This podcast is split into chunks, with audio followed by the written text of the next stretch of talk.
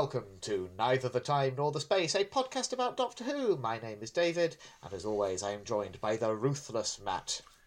God save us. nah, I'm not doing that again. I've been thinking all Thank week, should I just start sake. singing at the start of every episode? Uh, I mean, what what the start of this uh, podcast needs is more segments, right? Yeah, yeah. That's what we we definitely need. Um, could do with a few more of those. Uh, I have got a new one this week. Have you? If if you want to start with that, we can. I mean, we might as well. Hello, by the way, listeners. We're talking about Hellbent this week, or at least supposedly. Maybe in an hour or so we'll get there. Yeah. Um, but go on, Matt. What's your new segment? Weather's been a bit funny this week, hasn't it? Uh, yes, yes, it has. Right. Uh, is this it? We're literally talking about the weather now, are we? Yeah, yeah. No, that was a little joke. Yeah. Little joke, because I mean- I think we're going to have quite a lot to talk about with Hellbent, aren't we? I hope so. I hope so. I'd, I'd say so. Um, but yeah, I, I guess we should get the other stuff out of the way first, right? Yeah. Um, are, you, are you excited to talk about Hellbent? Are you, you sort of chomping at the bit, or uh, Um, in, in some ways, yeah. Yeah. Yeah. In, It's, in uh, other got- ways, no. Just in the usual way that I never really want to talk about Doctor Who. What I will tease up top, because I don't know if you'll be aware of this, Matt. It's a very divisive episode. Okay. While, whilst Heaven Sent is almost universally loved, uh, fandom is a lot more split on Hellbent. Right. So we'll probably dig into the reasons uh, why uh, a bit later on. But uh, I just thought I'd just uh, make you aware of that up top. But uh, yeah, should we talk about food or whatever? Yeah. Where, where do you want to start this week? Oh, I don't know. I mean, what do you have for breakfast? What did I have for breakfast today? I had uh, a couple of eggs on toast. Oh, very nice. Yeah. How, how are you having them eggs done? Uh, so my wife made them, so they were fried. Uh, so I had a shower and came down this morning. My wife had made me some lovely eggs, slice of bacon on toast, bit of brown sauce. Hard to argue with that. What about yourself? Um, see if you can guess, Matt. Uh, bit of toast, bit of marmite. You would be right. Yeah, you're a creature of habit, aren't you? I I am. Uh, to be fair, though, I, I was having it at uh, at uh, quarter to six this morning. Wow, why so early? yeah, uh, the dog woke me up, Okay. and then when I got, when I got back in the bed, uh, my partner was snoring, and uh, you know I tried poking her every which way. She wasn't. She she wasn't gonna uh, relinquish. Um, Yeah, that was that was probably the opposite for my partner. Um, yeah. I mentioned it a few times. Friday night is my equip. Now the pubs are open and everyone's going Yeah. out. I'm still just staying home playing computer games. So, so I had quite a late one with some friends and my brother last night, and I, d- I don't want to say I've got a, a hangover as bad as last time, but I'm I'm not as fresh as a daisy th- today. Well, you've had a bit more recovery time. We're recording sort of mid afternoon this, uh, this Saturday, so We're uh, missing the Duke's funeral for this. Are we? Yeah. Okay. Wow. Just okay. Yeah, I, I mean, I didn't know it was happening. Um, we touched on it last week. I'm not. I, I really couldn't give two shits about the royal family. Like, at all. Are you like me, where you don't really care, but then when one of them dies, you really hope you get a day off?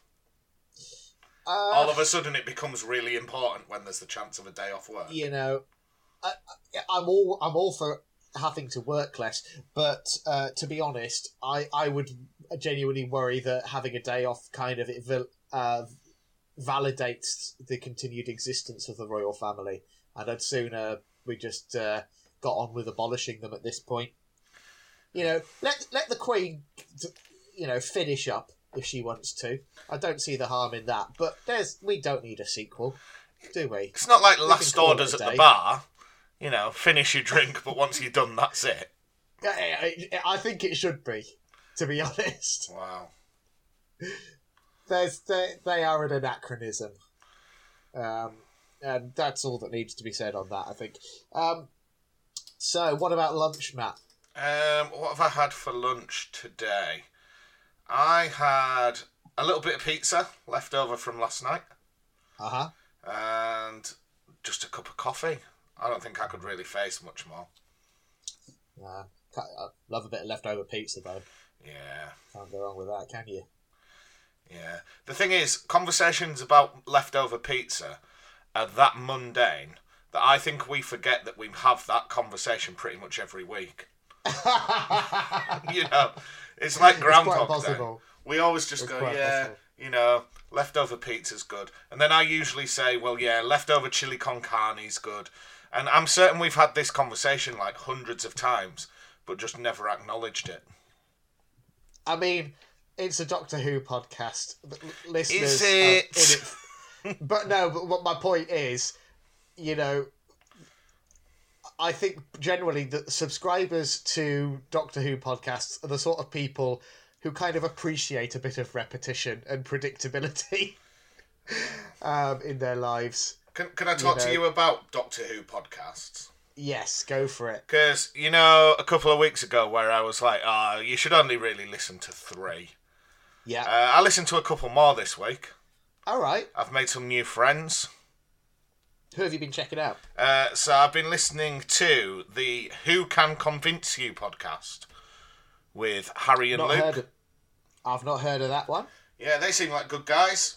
I've had a little bit of chat with those through the week. Nice. And I listened to, on the recommendation of Jake from Married to Who. Do you Yeah. want to say hello to those guys, David? Hello. Uh, I checked out My Adventure in Space and Time. That was quite good. So, what um, were there any particular gimmicks with either of these new podcasts? Would- are, are would- they all season fans? Would you believe it, David? That Yeah. it's where like one of them's a seasoned fan and the other one hasn't watched Doctor Who. Oh So- ho ho! Have you ever heard that old chestnut? Yeah, and they've Uh, going longer than us. Are Uh, we less original than we thought? I don't. I already was not convinced that we were terribly original, but you know. No, I think I think they're both relatively new. Ah, cool. Uh, so who can convince you? It's two chaps, uh, just you know, going through reviewing Start with the. RTD years. Yeah. Funnily Yeah. enough, they talk a lot less about their breakfast than we do. And then My Adventure in Space and Time. It's two young ladies from Scotland reviewing classic Who from the beginning. Oh, nice, nice, Yeah. nice. I mean, that's that's the real challenge. It's you know some some people call it the pilgrimage, especially if you include the missing episodes as well. You know, just doing the whole lot beginning to end. Mhm. That's an undertaking. Yeah, it's one we're not going to undertake. I doubt it. I mean, I've not I've not done it personally yet. No. so, also through the week, I saw one of your tweets that you listened to 21 different Doctor Who podcasts. I said I'm subscribed to. You, you Now, should be uh, ashamed to- of yourself. to unpack that a little bit, some of them are potentially dormant or fitfully active. Some of them I'm just straight up behind on, like Verity. I'm still subscribed to Verity, but I'm like a year behind on their output at this point. Um, but you know, I dip in and out, dip it out of various different podcasts, and I like to have them all on my feed. Is there any you'd like to recommend that maybe people aren't entirely aware of? You know, that maybe Oof. not some of the big ones. I've I don't know. I've mostly been listening to Married to Who this week. Let me uh, let me just have a little uh, butchers in my. I'll, t- I'll tell you what. One that I think I have mentioned before, um, but a long time ago, and and uh, they don't get enough credit. That's Reality Bomb, and they are amazing because it's like it's like a fanzine in audio form. You know there's comedy sketches there's panel discussions there's uh, regular features. Um, it, it's a really varied and interesting listen and it comes out monthly because there's a lot of editing at work and you know a lot of effort goes into uh, a single edition of reality bomb. So uh, th- that's really really well worth checking out if you want something different that's not your usual two people just blathering on about a particular episode of Doctor Who they've watched that week, then uh, you can't do better than Reality Bomb. I don't think. I, I always feel slightly heartbroken when you refer to us as like blathering on. Like last last week, you were like, "Oh, we're talking about this episode, or we're going to have the usual blather." You know, have a bit of respect for your craft, man. Yeah. Well then. I mean, it is what it is, isn't it, Matt? Let's Yeah. be honest. But also, as Go well on, as well as listening to a couple of new Doctor Who podcasts, Yeah. one that I've mentioned before in the past, uh, Clever Dick Films. There's a- Oh yes. uh, been a new episode out on the Tennant era. It's been out for a while, but I've not got round to watch it. But I watched it this week. Yeah. Another ten out of ten for me. I really like those videos. They they are good. I think I've only watched up to the third Doctor. I need to pick up and uh, watch their fourth Doctor stuff. See, I Uh, think I watched from. I think I watched the McCoy slash like cancellation one, but I might be Yeah. I might be misplacing that. I think that could have been the Paul McGann and Wilderness yeah, years. probably because that that he's essentially the Wilderness Years Doctor. Yeah, so I think I've listened to each of them from there. Um, Yeah. but I've maybe watched one or two others, but I really like It, them. it might be worth it might be worth you um, watching the ones about the classics at some point, just because it, it'll be a, a lot easier than having to watch all of their eras. Well, yeah, but will will it spoil it? You know, like when we watched the Tenth Planet, I had no idea Yeah. that was a regeneration story till we got to Oh, the I end. guess so. Yeah, it was it was nice to have you go in unspoiled for that, I suppose. Yeah. Um, but yeah, all right then. Tell tell us about your meal of the week, Matt. Now, meal of the week has kind of been on the back burner for me this week. Um, my my wife's been working a lot of late shifts, so we've been having a lot of like cobbled together meals. Yeah. Um, but I- I've mentioned over the last couple of weeks that my wife's granddad's been quite unwell. Um, a couple of people sent some nice messages saying, "Oh, I hope he's okay. He's absolutely fine. He's home now."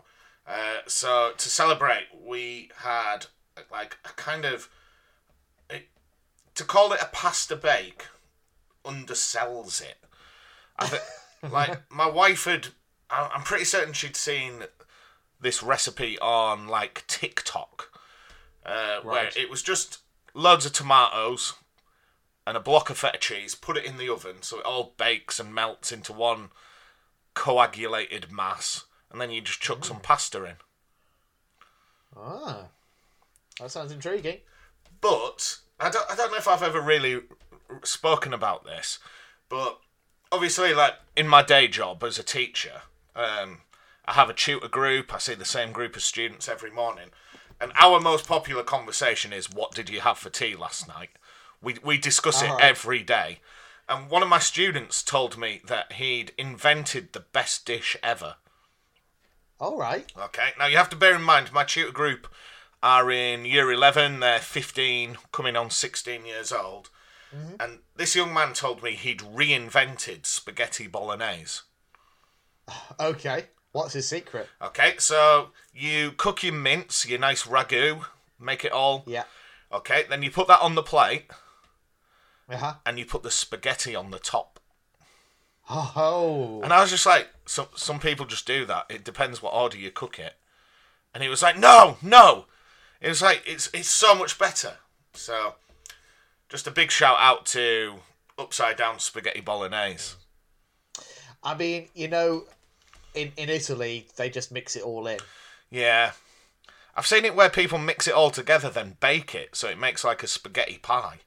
Ooh. Sounds odd. Yeah, but yeah, like I say, we.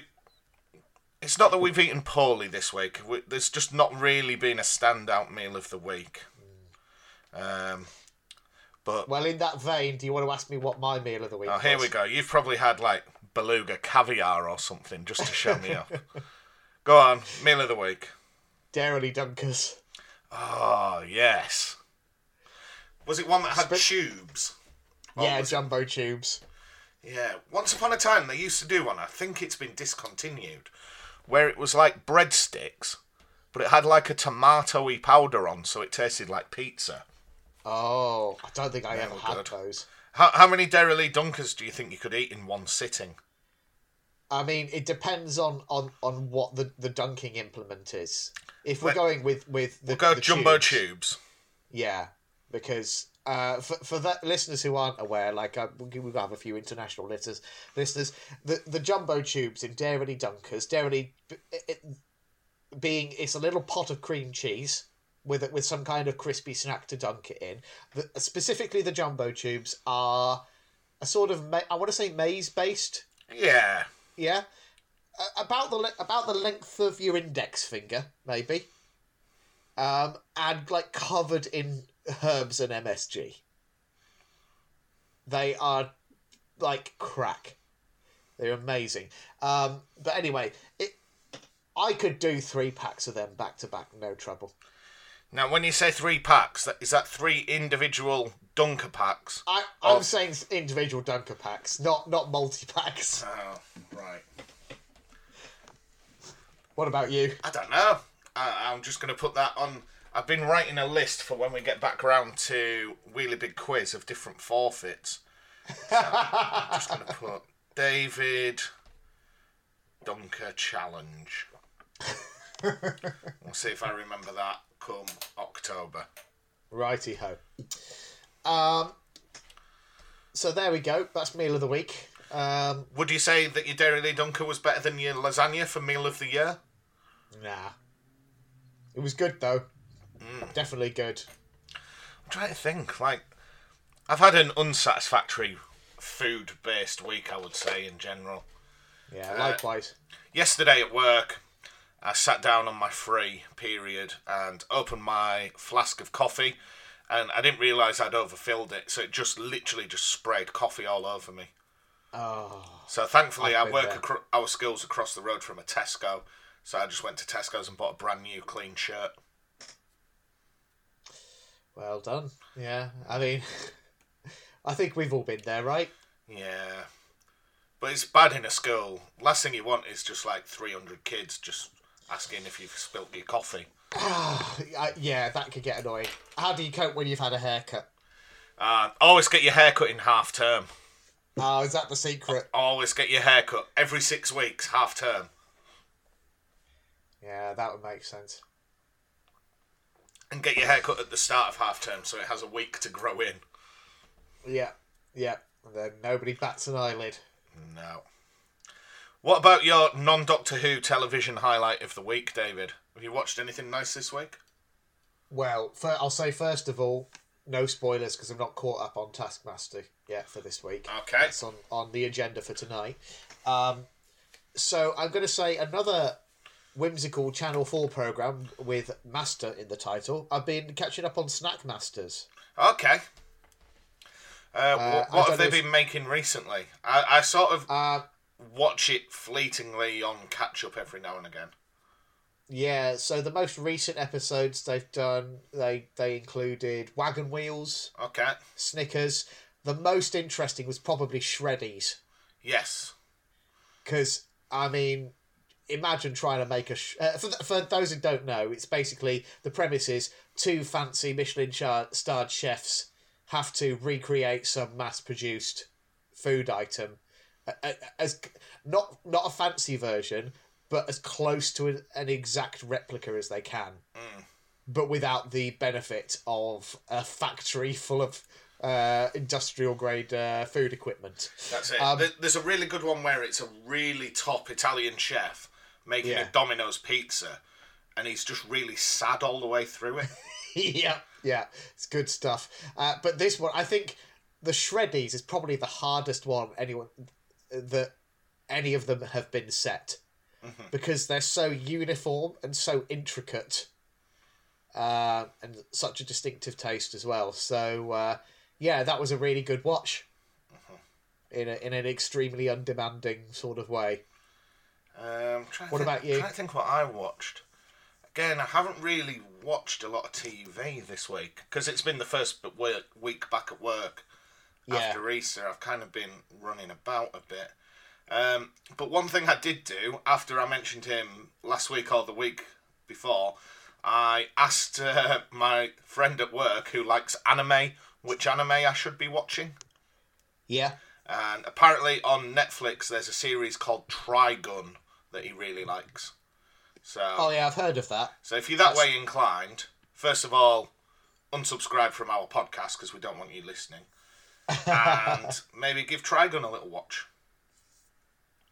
Excellent. Well, there you go. An anime recommendation from someone who doesn't like animal anime. There. Yeah, now on to a Doctor Who review from someone who doesn't like Doctor Who.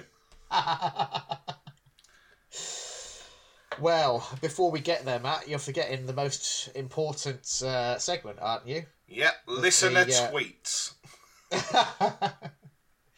it's the it's the the uh, the quiz show ripoff that's uh, gripped the nation. Yep. Would I lie to who? Would I lie to who? Um, It's your turn, turn this to- week. Yep. yeah, to uh, sort of supply you with some porkies. Uh-huh. and the truth. Um, last week, you kind of, I, I think originally the premise was that they would be Doctor Who related, but last week you kind of threw that out the window. Yeah, just because I had a funny Um, story to tell you. Just any excuse to crowbar it in. Um, so, that being the case, uh, I thought I would, because I've, I've had quite a quiet Who week myself. Apart from Hellbent, I've not really watched any Doctor Who or read anything.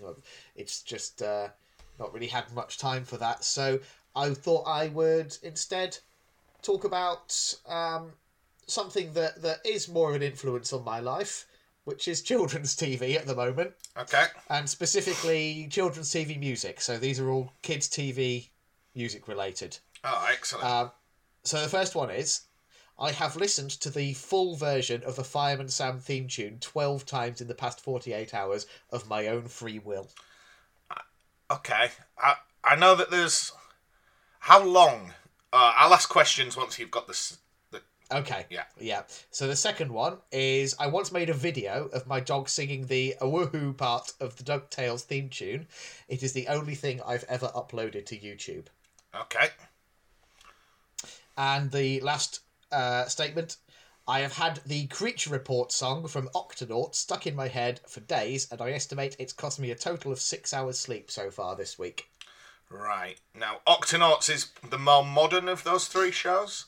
It is, yeah. It's the one I'm least familiar with, so uh, I'll ask questions about that later. Right. How how long is the full Fireman Sam? Because It's like a full length song, it's, it's over three minutes. yeah, because I know I was tweeting about it the other day. Yeah, doesn't it go? Du, du, du, du, hurry, hurry, Fireman Sam.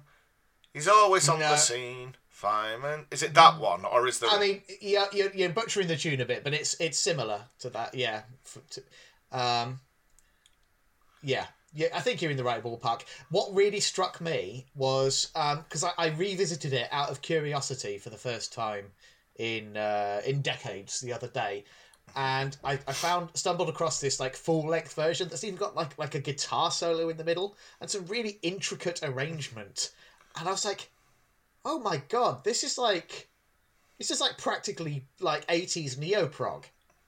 This is really good. So at uh, it's genuinely made me wonder how much of my musical taste is influenced by by subconsciously by that uh, one song. Um, and yeah, so I've been kind of just uh, hitting it pretty hard ever since. okay. So statement number two was your dog can sing the Ducktales theme tune. Yeah, specifically the woo bit. Okay. Uh, who's your favourite character from Ducktales?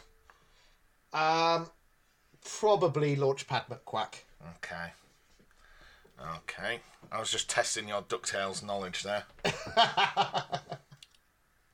I grew up in the 90s, Matt. Yeah. Well, I, I was thinking that yesterday when I was watching Falcon and the Winter Soldier and Invincible. I was like, this Yeah. is just like when I was little and there was Saturday morning cartoons. Now they're just on a Friday night and really violent. Yeah, I, I see what you're saying with Falcon and the Winter Soldier. I'm, I'm obviously not following Invincible, but uh, yeah, I, I, I'll be honest. I'm kind of struggling with Falcon and the Winter Soldier a bit. It, it's It's a bit scattershot for me. yeah, yeah. I would say episode four or no, episode five. It must be this week. Yeah, It, it it's quite slow, but it's obviously building to a finale. Yeah, I'll be interested to see where it goes. I'm not like dropping it or anything, but yeah, I've just found it's a little bit kind of uh, dithery, Mm. and I kind of wonder: is it is this basically like a, a, a film script that's been padded out to to six hours Mm. when it could have been you know two and a half? Yeah, yeah. Uh, and then what was the Octonauts one that you've listened to that so much it's like taken over your it's brain? just stuck in my head. Uh, basically, Octonauts at the end of every every episode, it's a horrible CGI animated thing. Imagine it's basically a sort of chibi version of Stingray with animals, Uh-huh. um, and uh, it it every, it's sort of like you know your usual in inverted commas edutainment where where they sort of try to justify the existence of it being a cartoon by crowbarring in facts uh, specifically facts about marine life so every episode ends with a creature report and they sing this song and they'll change the lyrics every every time to be facts about the particular Okay, can you give me a couple of bars of the song, please? Okay, so it always starts and ends the same way, and then in the middle it's just a, a string of facts. So it starts by going creature report, creature report, creature report, and then load of facts, and then it ends with we're done with a mission, octonauts at ease until the next adventure. Okay. Every ten minutes for an hour at a time when when little Abzorbaloff is is watching Octonauts. Right. Out out of hand, I'm kind of going to dismiss number two. Right? Okay. 'Cause, Why is that? Uh, just because. I, I mean, I know a dog singing's quite funny, but Mm-hmm.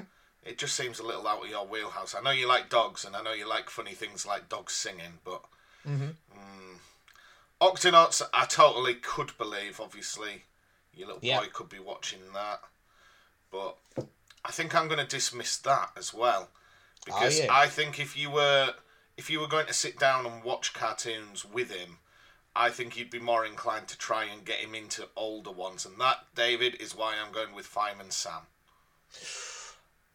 Well, there is a kernel of truth in that one. I like I say, I was tweeting about it. I have listened to the Fireman Sam theme tune quite a few times in the last uh, forty-eight hours. I don't think it's as many as twelve times though.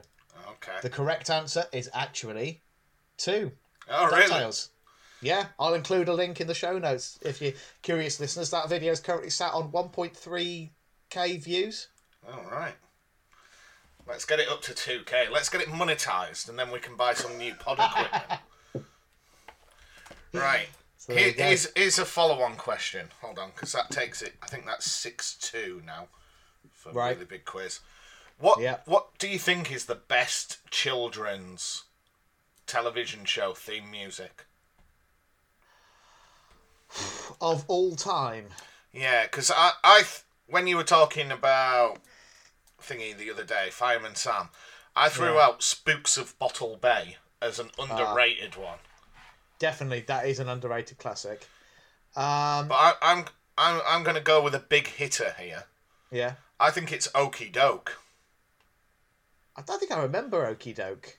If you have a problem and you need a helping hand, cross the dell, ring the bell, he'll understand.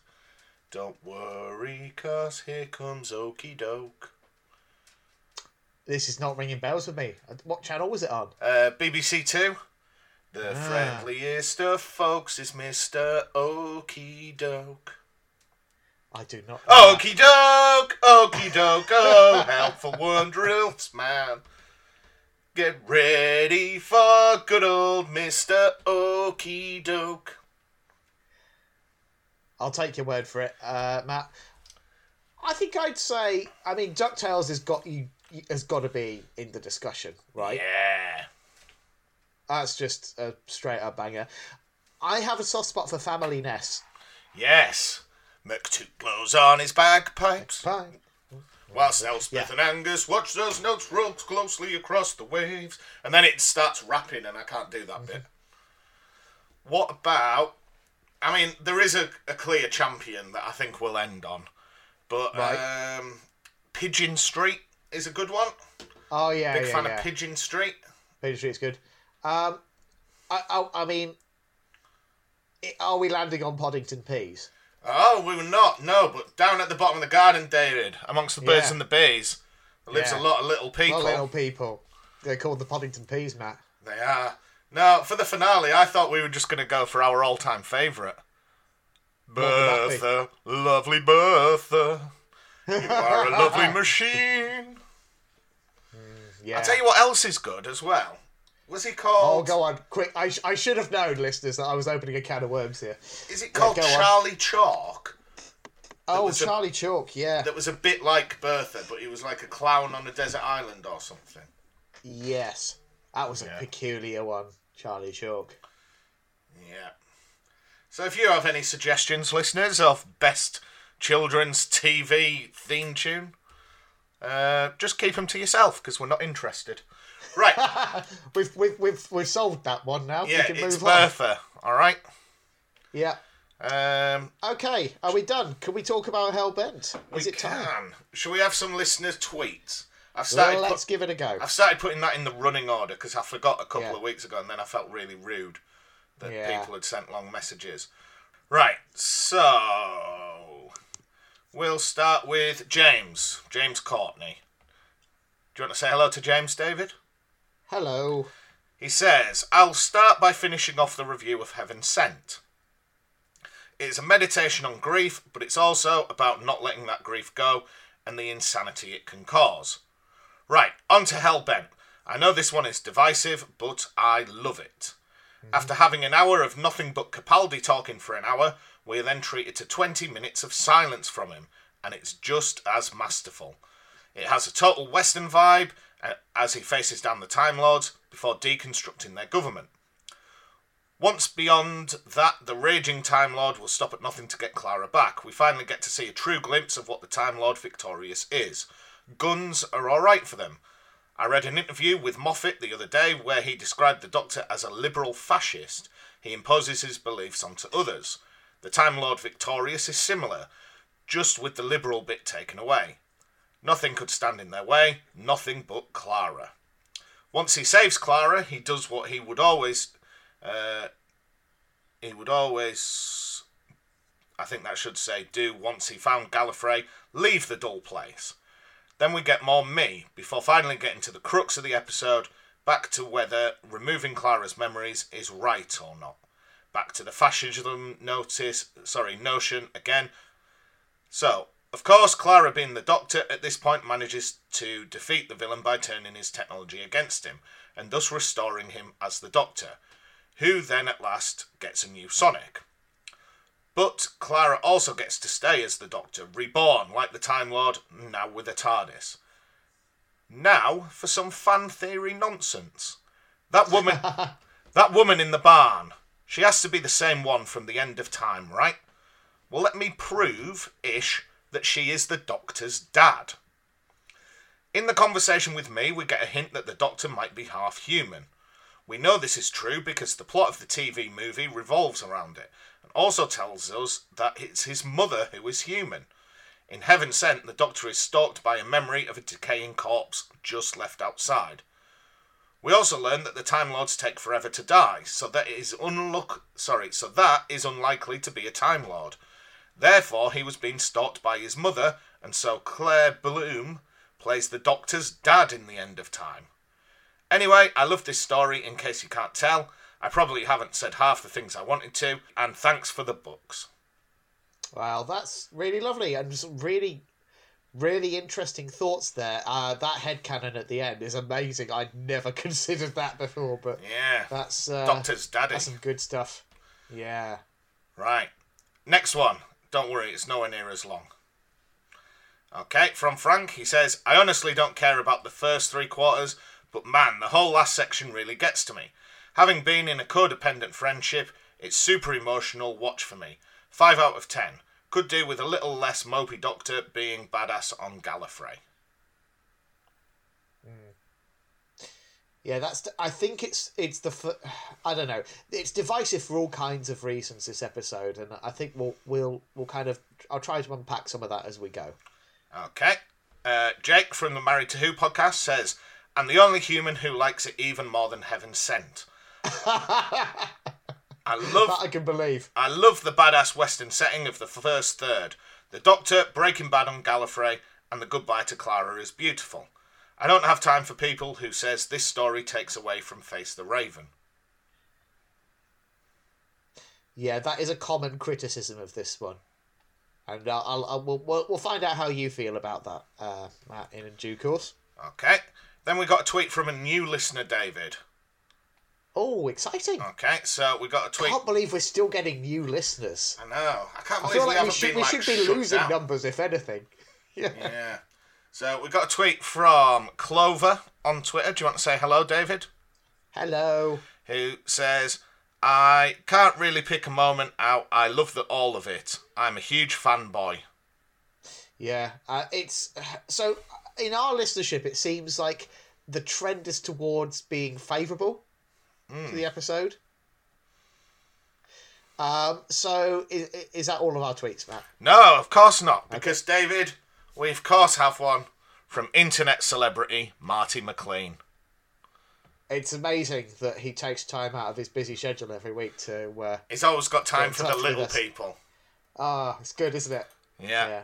So he says, I really love the diner scenes. Was Clara's memories wiped?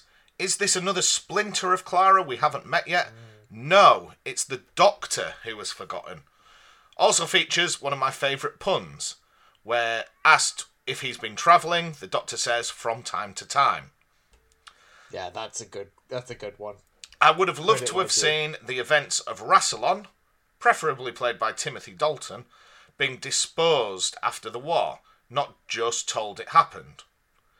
Despite that, it was enjoyable and a nice end to Clara, and it's now my third favourite Moffat finale after Series 5 and Series 10. Interesting. I don't think I've ever specifically sort of ranked Moffat finales in my head. Um, don't know where this one would come, to be honest. Right. Right then. And we have one final tweet Okie doke. from another new listener. This one comes from Amy. Do you want to say hello to Amy, David? Hi, Amy. who says, I'll be interested in hearing your thoughts on the episode. Well, Amy, wait no longer because here we go. Strap yourself in. All right then, Matt. Um, where are you ranking? Hellbent. Um, probably, I don't know, like, I would say good episodes, some bad bits, but for Uh-huh. me, like, the good bits aren't great and the bad bits aren't terrible. It's a very, very. I can understand why it's so divisive. It's very, very middle ground for me. That's interesting. That's interesting. Um, You know, this would be my line. If an episode's any worse than this, it's bad. And if it's any Right. better, it's good. so you know, it's but it's not. You can't say it's like no emotional attachment. No, right? no, no. It's it's not. definitely. yeah, it's not meh. You know, like I say, there are some bits that are good, but you know, in a year or so's time, will I be reflecting on Hellbent as a standout episode? I don't think so. But likewise, I don't think I'll be looking back as it as being terrible. I have enjoyed it more every time I've watched it. Mm-hmm.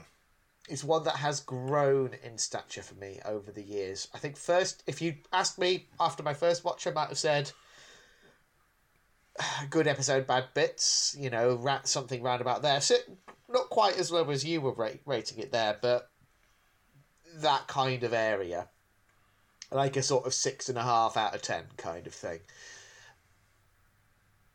But I think now I would just say straight up good episode. What flaws it has at this point, I consider to be pretty minor. Um, because I, I, I think you have to tune in to what this episode is doing. And it's easier to do that when you already know exactly what's coming. Um, so it definitely holds up and, you know, improves on a rewatch for me. Um, what I would say is I think as as Doctor Who finales go, it is probably the most poetic that we've had to date. it's not you know there's no explosions or fireworks or action really to speak of it's very meditative and uh it, it it's it's about the emotions and the thoughts and the feelings um but not really about you know there's no yeah there's not really any action at all to speak of in this is there No. It, it, it, if we go back to last week and Heaven Sent, yeah it, it's an entirely different type of episode, isn't it? Yes And, absolutely and I would say to an extent, this is an entirely different type of episode. And it, Yeah. it's just a type that perhaps didn't resonate me with me as much as last episode. I think that the thing the thing with Heaven Sent is it's doing one thing. Mm. And it takes you a moment to tune into what it's doing, but when you realise you're like, ah, right, okay, and you just you're locked in for that story. That's what it's doing. Whereas this episode, it's it's a bit more of a jigsaw puzzle. Mm-hmm.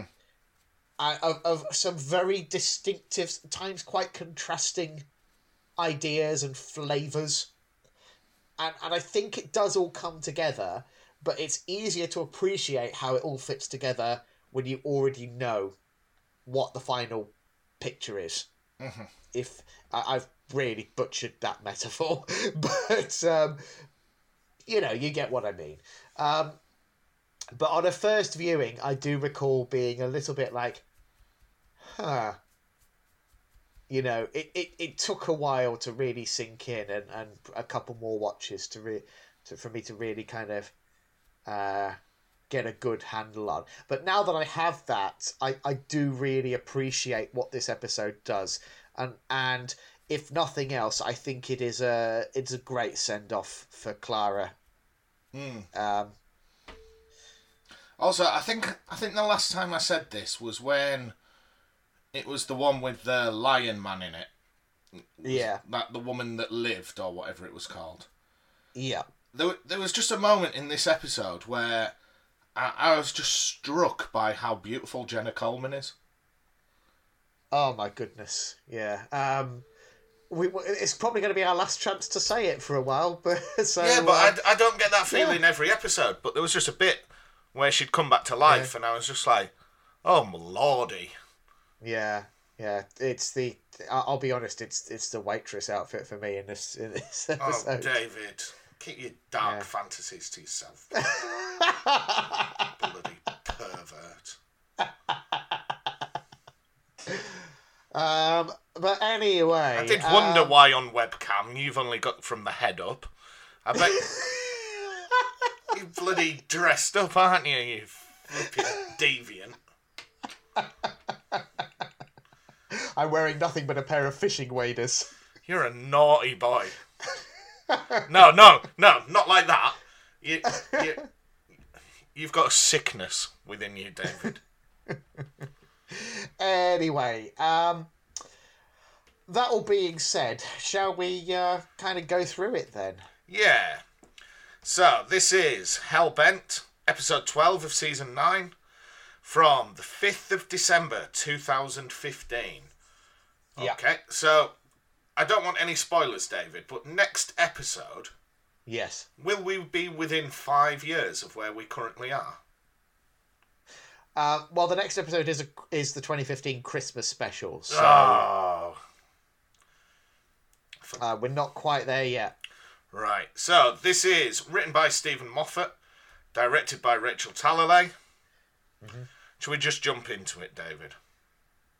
We shall, but in case I, I forget to say it at any other point, uh, Rachel Talalay again proving why she is probably the best director Doctor Who has ever had. Um, in this episode, say what you like about the script, it, the shot choices and the composition are never less than perfect, in my opinion, in this story. Right. Well, there you go. So we open in Nevada in the USA. Mm-hmm. And I love that like immediate wrong footing because you know we just we'd had that cliffhanger so I think oh the doctor's on Gallifrey and then you know next episode nah No. America Yeah. At first, because it doesn't immediately say it's Nevada. At first, I was like, how did he get a Cadillac on Gallifrey? Because it is all dusty and horrible. Yeah, yeah. And he pulls up to a gas station, and immediately I've said, is this the same one that Matt Smith goes to with Rory and Amy? Uh-huh. Uh, and when he goes inside, Clara's working there. Yeah. And they have a little chat, and a little bit of trivia you might not know, David. Yeah. I'd be surprised if you knew this. Did you know that Peter Capaldi can play the guitar? you know, it hadn't it hadn't occurred to me before, but yeah, I guess doesn't he? uh, Maybe I'm misremembering. Does he do it earlier in this series as well? At one point. At one point, how about at Yeah. every fucking opportunity? I'll You're getting tired of for the guitar language. motif, but le- uh, I think uh, it, it can be overused at times. It is very well used in the in these scenes. I think Yeah, he plays a song called Clara.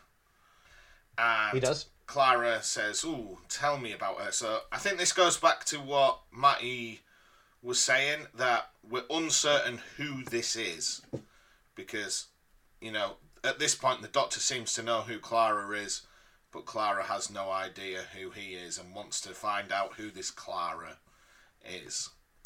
So I won't lie, I thought for a second this could be another Mind Palace. But then, Oh, that's an interesting theory that I, I hadn't considered. but then I was like, why would it be a diner and not the TARDIS? Yeah. Um my my brain initially went to Splinter Clara. You know, like like the you know the ones we saw in uh, the Name of the Doctor. I thought I thought we were just doing that again. Mhm. Um, but yeah, I really like the sort of the the the not even misdirects, just withholding enough information that that you, you that your your brain immediately jumps to every possible explanation except for what it actually turns out to be, which I think makes the final reveal all the more heartbreaking. Um, so great cold open, masterfully done. Yeah, so we get the titles, and then when we're back, we have the Doctor who is on Gallifrey now, Yeah, and he sees the barn. the barn. We're back to the barn, listeners. Yeah, I didn't know if it had a special name, so I've just called it the barn. I think everybody just calls it the barn. Yeah, like I can't even rem- like. I know I've seen the barn, and I know it's where he grew up as a little boy, and it was where he was Yeah. scared of monsters. But like, I don't know. It could have been any old barn today, couldn't it? But I just knew straight away what was going on here. Yeah, So, back in the Citadel, the cloister bells ring. yeah, Okay. You should check out the Cloister Bell podcast if you haven't already. Yeah. Shout out to those guys. Okay. And they alert the president. There are sliders everywhere. The cloister Yes. wraiths. Are those a new invention or are they? Yeah, I can't remember whether the cloisters as a uh, protective layer for the Matrix is a new invention. I think that might be. The Matrix itself go- is goes back to classic Who, Yeah. But uh, the rest of it I think might all be Moffat additions. Right. So, the bell ringing signals the Doctor's return, and out of nowhere, just the Sisterhood of Khan turn up. Yeah, why not? Good to see them. Yeah. And I do I do like the um, the actor who plays I think her name is Ohila, the character, who's like the, the leader of the of the Sisterhood of Khan. You know. She's got a lot of presence about her, I think. Yeah. So, inside the barn, a lady appears and recognizes the Doctor and tells Yeah. him that they'll kill him. However, she feeds him as a crowd sort of gathers to watch. So, bit of a messiah complex going on here, isn't there? Oh yeah, there's definite parallels there. Um, so this episode is one that kind of I think it's the first time in New Who that we really start to see the divisions within society on Gallifrey. You know, not all Gallifreyans are Time Lords. Um, and it's, to be honest, there are so many conflicting nuggets of information about Time Lord society and and uh, what have you that it you, it's hard to kind of put together a clear picture. Later on in this episode, the Doctor refers to Shobogans. Sometimes Shobogans are the name given to like all Gallifreyan. Sometimes they're a specific subset of the sort of those that live outside of the, the, the Time Lord elite. Um, it's very very muddled, but certainly you don't get the impression that those the crowd gathering round the Doctor are Time Lords. No, no. They they're like you know bu- bunch of dusty peasants. Yeah, they're all dressed in rags compared to like the High Council, aren't they? Yeah, yeah. So, It's not subtle. so a gunship approaches Yeah, and asks for the Doctor's surrender. However, the crowd refuses to leave. And I did like the bit where the Doctor just steps up, draws a line in the sand, and then goes back into the barn for a little think. yeah.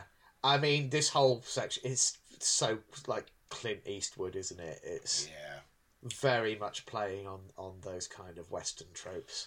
So then the commander of the Gallifreyan armed forces approach, and the Doctor just goes back to bed. Yeah, we've and we've seen that guy before. Yeah, I don't know if you remember him from the Day of the Doctor. Yeah, he was like at the war table, wasn't he? He was, yeah. And then the Gallifreyan High Council approach. So the Yeah. Doctor turns them away too. And eventually the President approaches. Yeah, And the Doctor simply says, Get off my planet. yeah. First thing he said since the cold open. Mm. We ba- and this is we're like what like twenty minutes in at this point. Yeah. I think it's I, I something James touched on in his tweet, but like, I mean, this whole series is basically an acting masterclass from Peter Capaldi. But Yeah, the do it all. contrast of like, yeah, you know, last episode he's talking the whole time and it's brilliant. It's basically one giant monologue, and then this episode he's not saying a word and it's all just his physic physicality. And again, he's brilliant. It's just, yeah, So, the go on, sorry. I think the other thing I was going to mention was I don't know whether do they use his name at any point in the episode, but the the Lord President, uh, They- played by Donald Sumpter, They do later on. yeah, yeah. Well, I mean, we'll save it for then, then. But uh, Okay. but yeah, obviously diff- different different actor this time. Yeah. Uh, so, the President Do, you- wants. do you recognise the actor? Yeah, the yeah, yeah. He's the one of the maesters, isn't he, from Game of Thrones? He is. He's the Maester of Winterfell. Yeah. Um, yeah, he's. I'm. I'm sure he's been in Doctor, uh, like classic Doctor Who as well. I want to say the Ice Warriors, but I haven't double checked that. Um, so it might have been the Wheel in Space. I it's definitely a Troughton story. Anyway, he wants info on the hybrid, and the military then refuse his order to shoot the Doctor. Okay, and when they do finally shoot, we flash back to the diner for a little bit. yes, And when we're back with the Doctor, it turns out they all shot round him, saying that in the Time War, there was a saying. The first thing you notice about the Doctor is that he's unarmed, and for many, it's the last thing you notice as well. yeah. But didn't we see? Didn't we see the Doctor in the Time War with a massive big gun? Right at the end of the Time War, and he used it to just to blast no more onto a wall. Uh, that might be what I'm thinking of. Yeah, Okay, and he and he had to borrow it from a soldier as well. so Like, these soldiers down their weapons and side with the Doctor. yeah, And this is where we got the first hint of who the President is, because he's got his big old Infinity Gauntlet on. yeah, Okay, because we find out the Doctor had called for reinforcements because loads and loads of ships appear, and the President says, "Oh, my reinforcements have, have arrived. I didn't even call for them." And it turns out the Doctor had called for them because the President is Rassilon. yeah. Good old Rassilon. So how- Good to see. How did you feel having Rassilon back? Um. Well, we haven't seen him. We did we we didn't see him in the special, did we? The last Uh, time. the end of time. Yeah, he's played by Timothy Dalton. I thought the last time we saw him was when the Doctor shot him back through time. Yeah, that was in the end of time. Yeah, but he wasn't in the 50th anniversary when the Doctor was on No. Gallifrey, was he? No. No. So it was good to see him after so long. Um, Yes. I'd love to know what happened to him. Is he supposed to just be older Timothy Dalton or a regeneration of Russell? I think it's a regeneration, um, and also I because I like that that Sumpter plays him very differently. Like he's at this point, he's like, you know, the the the the emperor holed up in his bunker. Like he's losing his grip on power. Mm. Um, so there is a there is a sort of a paranoia and an uncertainty and and a fragility to him, whereas Timothy Dalton is just like this big po- booming boss man uh, in the end of time. So it's a very different um, portrayal. So I'm not mad about the recasting at all. Um, but uh, yeah, it's it's good to have you know it's it's interesting because Rassilon is such a huge figure within the history and lore of Doctor Who. But he's only appeared on screen like a handful of times, Yeah. maybe twice in classic and uh, you know so far twice twice in in New Who. Maybe only once in classic. Really? Yeah, I can't. I can't. I'm trying to think of other instances, but yeah, it, it- it's crazy. It's just like you know, it. It's almost more like he's a figure of legend than, than than a character of import within Doctor Who itself. Mm-hmm. So the general orders that Rassilon does leave Gallifrey, Yeah, and we find out at this point Gallifrey is at the end of the universe. yeah, So it's existing, you know, hiding away. When it says the end of the universe, is that the end of time at this point, or just the end of I space? I think so. I think it's it's the Douglas Adams definition of the end of the universe. So, yeah, t- towards the end of the existence of the universe. so. The, I mean, and if you if you subscribe to the theory of uh, of the universe physically contracting, you know, that's a popular uh, you know theory within astrophysics, isn't it? That you have the Big Bang, and then at a certain point, it actually starts to go the other way. go, yeah, come back in on itself. So potentially, there's just less physical space as well at this point. Um, but yeah, Okay, so the Doctor then dismisses the High Council, Mm-hmm. orders them into exile, and goes to see the Sisterhood of Khan. Yeah. Okay, and they discuss the coming of the hybrid. Now, don't let me forget, yeah, at the end, I think you're going to ask me, what is the hybrid? What do I think the hybrid is? And Yeah. I, I've got a theory that is out of line with every other theory people have told me this week. Great. I look forward to hearing that. I won't. I won't forget. Okay. So, the hybrid will then unravel the web of time to heal its heart. Okay. Yeah. I think, don't they say it'll destroy the hearts of millions to heal its own? Yes. And the doctor then orders some Gallifreyan scientists to give him an extraction chamber. Mm-hmm. He wants to talk to an old friend. Yeah. And he uses that to extract Clara just before her death to Gallifrey. And here was me thinking it would be Turlough. Ah, imagine that if it was just like, what's the one everyone hates? Is it Adric? Adric. Yeah. Yeah, imagine if he was just like, oh yeah, sorry about that. Like everyone was really mean to you. Yeah. I just really need you to do some complicated sums for me. Yeah. And then once he's done it, the doctor just kicks him in the ass out of a door. Yeah. Back you go. Yeah. Uh, so yeah, we've got Clara, but she is time looped. She is trapped Yeah. between her final heartbeat and the previous Mm. one. Okay, her I, lo- I love. I love this idea.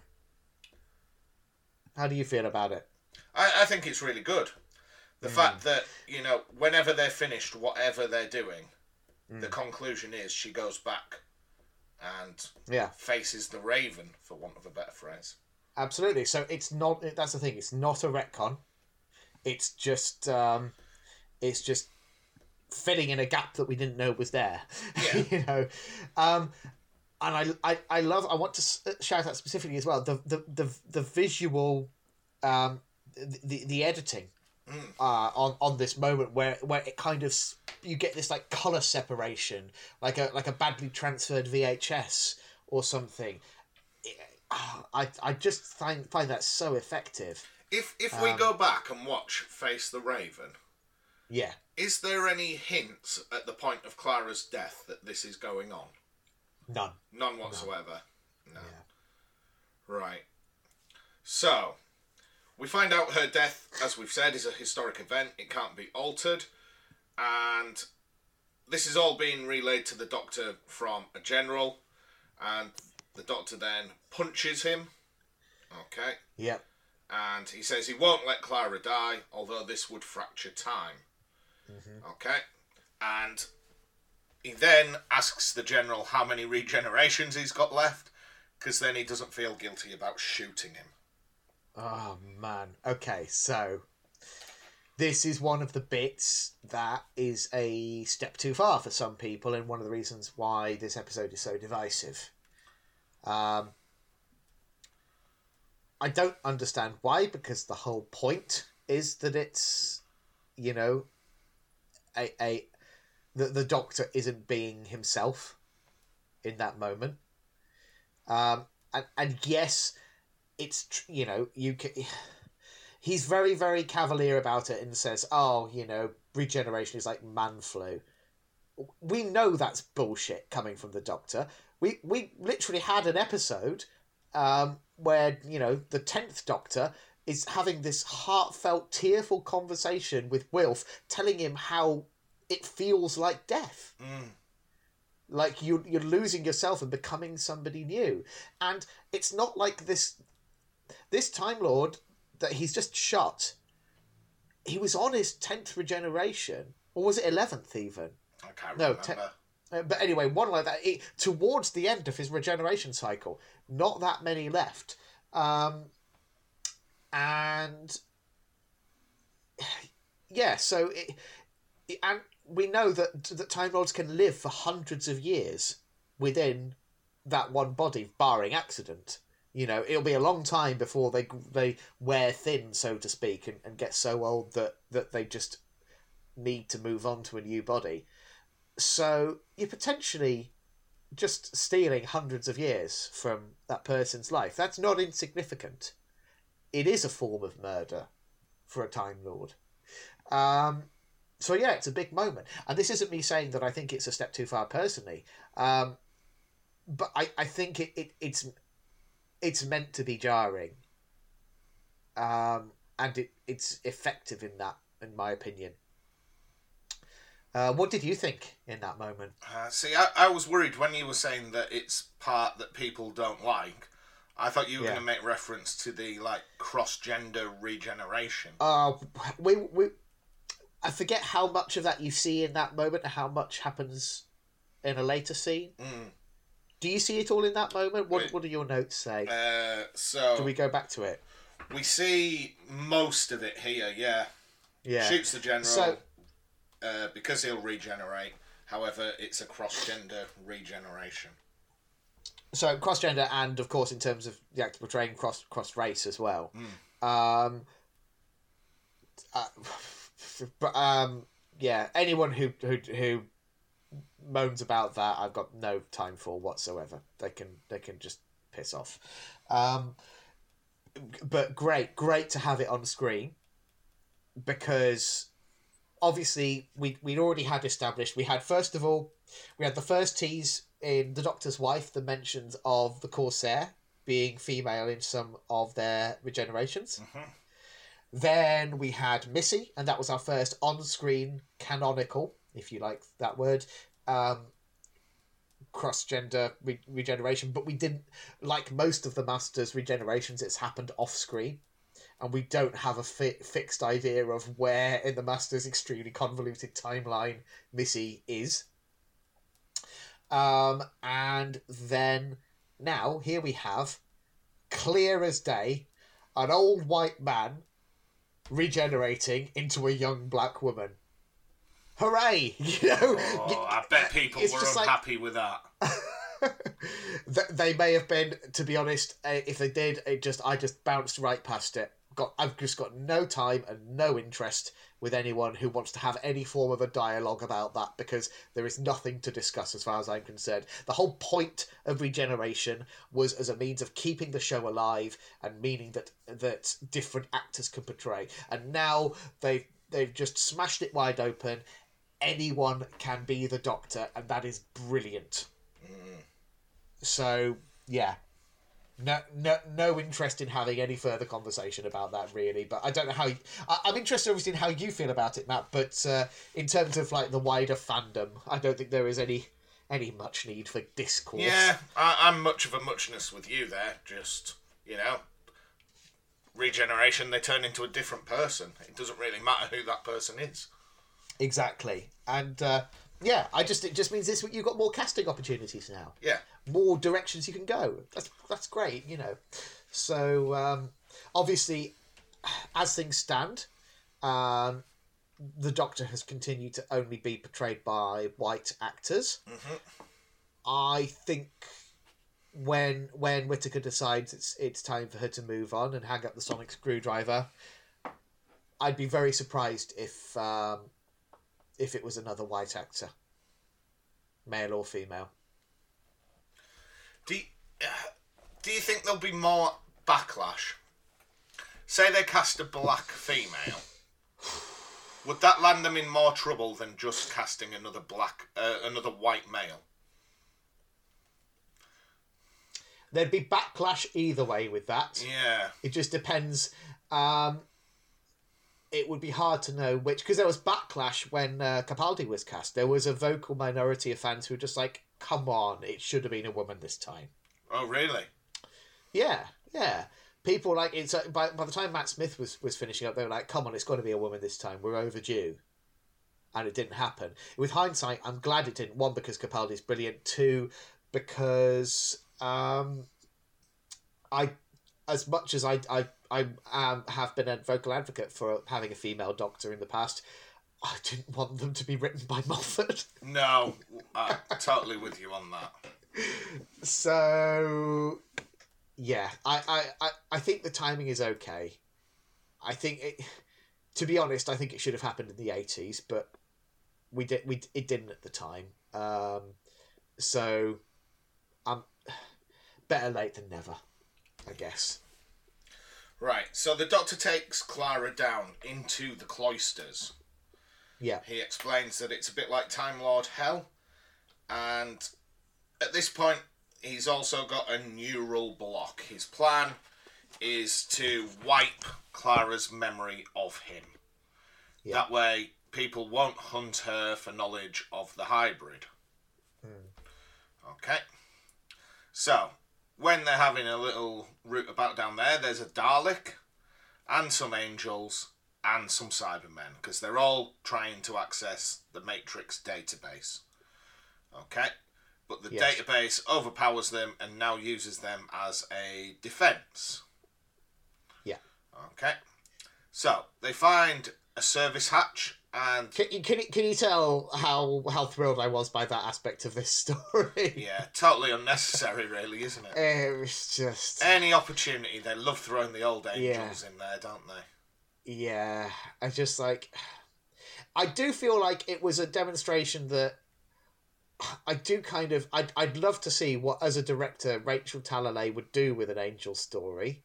I think she'd do it very well because, you know, let's not forget, she, her background is in horror filmmaking. Um, so I think she'd do a good job. But. And we get a little glimpse of that there, but it is completely superfluous to this episode. Mm. So, the Doctor tells Clara a little bit about her, his youth, mm-hmm. and Clara asks, How long has it been since the Doctor last saw her?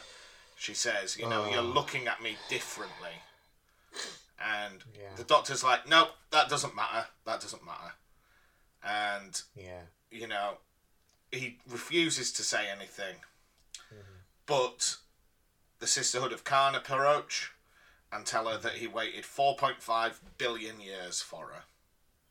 Yeah. And I love the bit where she says, Well, why did you bother? What's that all about? And he just goes, I have a duty of care.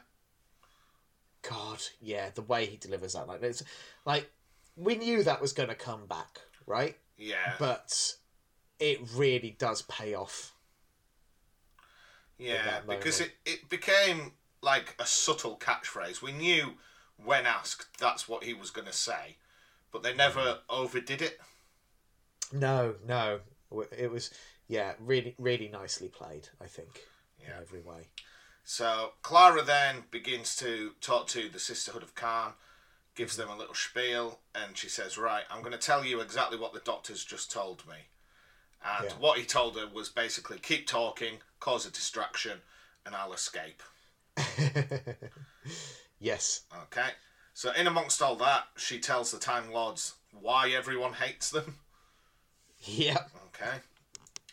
And once her little discussion's over, the Doctor reappears because he's stolen a TARDIS and uses it to run away. Yeah, because that's what he always does when he gets to Gallifrey. Yeah. Um, Um, so, I, yeah, we get get a nice little classic TARDIS. yeah, we see a naked TARDIS, as I've referred to it. Yeah. And Yeah. we see its default setting on the inside, which is just like the original set. Yeah, pretty much. Everything's Very white similar. and circles. Yeah. Okay. It, you know, it it's looking good in HD though, isn't it? Yeah. Like, I kind of, I kind of want a, a modern TARDIS set that's not dissimilar to that. Like you spruce it up a little bit, maybe, but Do you think they You should know. go back to a small one? Because they're just getting bigger and bigger at this stage, aren't they? Mm. We we will talk about TARDIS sets more. I think when we when we reach the Whittaker era. I have strong feelings when it comes to to uh, the current TARDIS interior. So well, let's table that discussion for another six months. Right. so inside, the doctor works out that Clara is alive again, but she's not. Okay, he says once we escape Gallifrey, you'll probably come back to life, but she doesn't because her chrono lock is still at zero. Yeah, So he says, right, well, what we'll do is we'll go forward to the end of time where we can't be Yeah. traced, and that'll give us a bit of thinking time and see what we can do. Okay. Mm-hmm.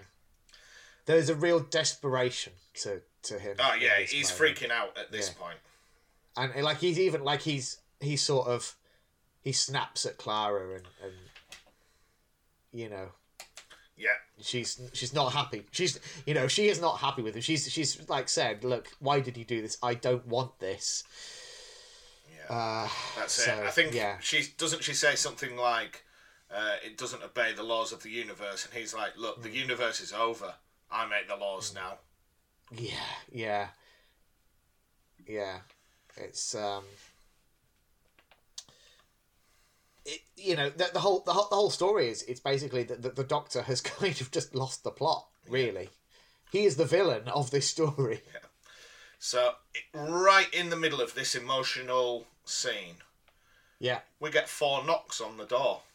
oh Yeah, we've been there before. unnecessary callback I like that the doctor's like, oh, it's always four knocks. yeah And when Clara says, who's out there? He says, oh, it's me. So, you know, for Mm-hmm. half a second, I thought, oh, it might be future Doctor. yeah or maybe just Colin Baker Yeah, again. or just Tom Baker as like his old man. Like, yeah you know, they open the doors, they're just in that museum again. Oh, yeah, but you know, you know that version of the Doctor has uh, reappeared in Big Finish. What? Fu- So future they- Tom Baker? Yeah, the curator, because they've done they've done like loads of stuff with Tom Baker being the fourth Doctor, but there's a current um, uh, Paul McGann Eighth Doctor set called Stranded. Uh, where the Doctor is stranded on Earth and he's kind of just having to, to live in in contemporary London, uh, and he's trying to get the TARDIS working again. A little bit like Third Doctor era, though different. Um, and apparently, uh, Tom Baker shows up up in that as the curator. Oh, wow. So, uh, yeah, I mean, Big Finish's motto might as well be "Leave no stone unturned." Yeah. Never mind a stone unturned. It's blood from a stone. They'll they'll milk Doctor Who for whatever they can. Oh yes, they will. They will absolutely bleed it dry. So the Doctor goes outside, and Ashildr is there. Okay. Yeah. And Clara's kind of watching this conversation on a screen, isn't she? She's used Yeah. the sonic sunglasses. Mm-hmm. And Ashildr tells the Doctor that Clara died billions of years ago. Okay. Yes. That is history, that is fact. He can't change that. Yeah. Fixed point in time. Okay. So she asks him about the hybrid, and the doctor says, Well, it's you. Two warrior races, because she's half human and half whatever. Mire. Mire, that's the one. Okay. And she says, Well, I'm going to suggest another proposition. Okay. Mm-hmm. It could be half Time Lord, half human. It could be you. Yeah. Like- As we were discussing last week, Okay.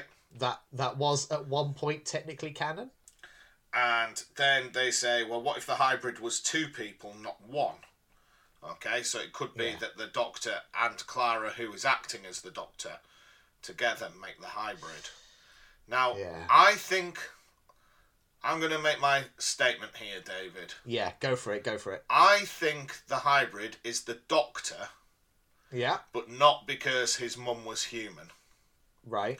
Why do you think it's the Doctor? Okay, in this story, currently, who is the president of Gallifrey?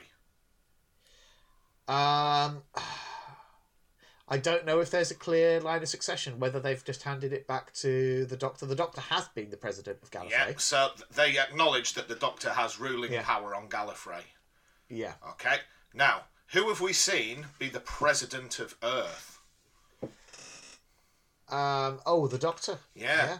So I think it could be him, not because of his like race or blood, just that he's been the anointed like champion of both those races. Ah, that's cool. That's cool. Yeah, I hadn't considered that. Yeah, because if you think like you know how it's misconstrued as two warrior races. Yeah. Um, well, in both times he's been appointed like the president. It's been in a time of war, hasn't it? Yeah. Yeah, it's that's a good theory. Good theory, Matt. Yeah. I agree with you. I think it's the Doctor. I don't like the oh the hybrid is two people theory because that's not that's not a hybrid then, is it? No. that's just at best a, a, a temporary pairing of two distinct things. Um, so yeah, I, I've I've always just been like, oh, it's the Doctor, you know, and I'm perfectly happy with the half human theory. You know, as as Maisie Williams, uh, as as me says, what what you know, if you're a Time Lord, why why do you spend so much time on Earth? You know, it's it's cl- it's been clear for a very long time that Earth is his home from home, Yeah. and uh, I I've never had any problems with uh, the half human on my mother's side line in the Eighth Doctor movie. Um, it's basically yeah, it's part of my head canon. The Doctor is half human, not a problem. Doesn't doesn't invalidate the character, does it? So the reason, well, one of the reasons the Shilda suggests that the hybrid is two people is we get a callback to how the Doctor and Clara met through Missy. Yep. because obviously she was interested in the hybrid. She had knowledge of the hybrid mm-hmm. when we last saw her. Okay, so the plan is that the Doctor's going to take Clara to Earth and mind wipe her. Yeah. Okay, until Clara confronts him and suggests that she's done exactly what the Doctor would do, which is, of course, reverse the polarity on the mind wipe. Okay, Insert air horn sound effect here. yeah. uh, the classics, eh? Yeah. And I like the bit where she says, Look, I may not have a future, but I refuse to lose my past. Yeah. I, she says I am entitled to that. And uh, it turns out all her work uh, hasn't, you know, broken the mind wipe. It hasn't reversed the mind wipe. Okay? It's just made it faulty. So it will mind wipe one of them. So one will remember okay, and one won't. So they make their peace. They both Yeah. place a hand on it, press the button, Yeah. Yeah. and you know, I think doesn't she say something like, "Oh, Doctor, I'll never forget you," and he kind of goes, "Oh, I don't think that'll be a problem." Then he has a funny turn. Yeah. Yeah. Okay, so he's on the floor, kind of freaking out, Mhm. and then we cut back to Nevada. Yeah. where the doctor has relayed this entire story to Clara. Yeah. Okay, we find out that he can't remember who Clara is. He says, you know, I feel I've got this memory, all these stories, but I can't picture her face. And Yeah. we find out he doesn't have a TARDIS at this point. Yeah. He's not been able to track it down where he left it in London. And at this point, he does say, "Oh, I've been here before, but not with Clara, with Rory and Amy." So it's it is the same diner, which is good to know. It is, uh, and it was a genuine diner. I think it's now closed down, but it was a, a, a sort of American style diner in Cardiff. Oh, really? Yeah, so it's just a, a convenient local location. All right. Okay, so when Clara sort of bobs into the back of the diner, the whole thing Yeah. disappears because it turns out the diner was a TARDIS, Yeah, and the Doctor finds his outside. Okay, so we see Clara and Ashildr on the TARDIS, and Ashildr says, "You know, we have to take you to Gallifrey. You have to face your death." And Clara says, Yeah. "Yeah, absolutely. But why don't we go the long way round? Insert Uh-huh. air horns." yeah, Okay. so the Doctor then re enters his TARDIS, and we see the systems fire up, a bit like we did last week. Okay. And on a chalkboard, we see the message Run, you clever boy, and always be a doctor. yeah. And he gets a new sonic screwdriver. He does.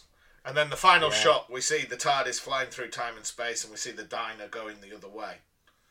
Lovely. Now, I genuinely thought this was going to end a little bit like Tennant, you know, where he's on the TARDIS and all of a sudden there's like a new, you know, when. ah, Uh, when the Titanic crashes in or whatever. yeah. You get a or when What? Catherine Tate What? appears, you know. Yeah, I thought it was going to be like that, but no, it just ends. So, yeah. so yeah, So who knows where we're going next? yeah, not a bad episode. Maybe slightly, I th- with hindsight, maybe a bit better than bad. yeah, I think it's it it, it gives a good final final send off for Clara. Yeah, Until of course she Big Finish come calling. yeah. She'll be back. Uh, they No they- one outruns they, Big Finish. They be on it in a in a heartbeat if they could. Um, you know, further adventures of Clara and me. Uh, because it's basically a license to do more Doctor Who, isn't it? Yeah. Um, but yeah, it for a character that's had a lot of send offs already, Mm. it it's hard to know where else to go. But Moffat manages it, doesn't he? He, he gives her a, a good final farewell here, um, and and you know. We're used at this point to having the sort of the tragic end for the companions. It's kind of nice that the tragedy is really pinned on the Doctor here. Mm. Um, it's kind of the reverse Donna, isn't it? Donna had all of her memories of her time with, with the tenth Doctor snatched away from her. So it, it's nice that if, if it's going to happen to someone, it happens to the Doctor instead this time. Um, yeah, I, I really do like it. It's it's not per- it's maybe not perfect. It's a little slow in spots, and it's definitely it's uh it's a talky, thinky kind of a finale. It's not uh Yeah, A it's not big all old guns blazing, action packed, is it? yeah yeah, but I do think it's good. I I think it lands. It lands the series on its feet. Mhm. Um, and that's about the best you can hope for with any finale, really. Everything on top of that's just gravy, as far as I'm concerned, because endings are the hardest thing to to, to ever write. Um, so yeah, What, what have we got Um, next week? next week we're not quite. Christmas special, specials are always tricky because do you do you lump them in with uh, the end of one series, start of another? It, it, it can be a hard call to make sometimes. For the purposes of our schedule, we are going to be treating the next Christmas special as though it were part of Series 9. So next week, it's going to be Christmas for us. And then the following week will be our Series 9 wrap up. So, listeners, please do get your thoughts in now for our Series 9 wrap up. Uh, tweet them at Time Space Pod, or you can email us, time nor space pod at gmail.com. Uh, it would be lovely to get some questions in for the Series 9 wrap up. Obviously, please avoid spoilers for anything post Series 9 because Matt's not seen any of that yet. Um, but, uh, and then after that as well, if you've got suggestions for uh, a third Doctor story to watch, Oh, we we have had please some. let us know. We have had some uh, listener tweets on that, but Yeah, I would have to go do keep them coming though. To do keep them coming. Ideally, four parter, uh huh. f- five at a push maybe. But uh, you know, we want we want something we can cover in a single episode, basically. So so what's Um, the title of the next episode we're watching? So the next episode, Matt, the title, I'm afraid, is a bit of a spoiler, but you're gonna see it anyway when you come to watch it. So might as well give it to you now. The title of the next episode is "The Husbands of River Song." River Song. River Song. Oh, David, you've made my day. Get her back. yeah. I thought we were done. I, oh, all my emotions. I never realised how much I missed her till you've just said that. Yeah, yeah. No, it's it's uh because it, you do end this episode on a kind of like, well, where do you go from there, kind of thing. Yes, And- get River back. Get River back, perfect, perfect. I choice. hope it ends with a punch up between River and Missy. yeah, I'd pay good money Just for that. Just give me that. well, I don't know. I can promise you that. We'll have to wait and see. But uh, do join us next week, listeners, when we will be discussing the husbands of River Song. Until then, as always, thank you so much for listening, and cheerio. Bye now.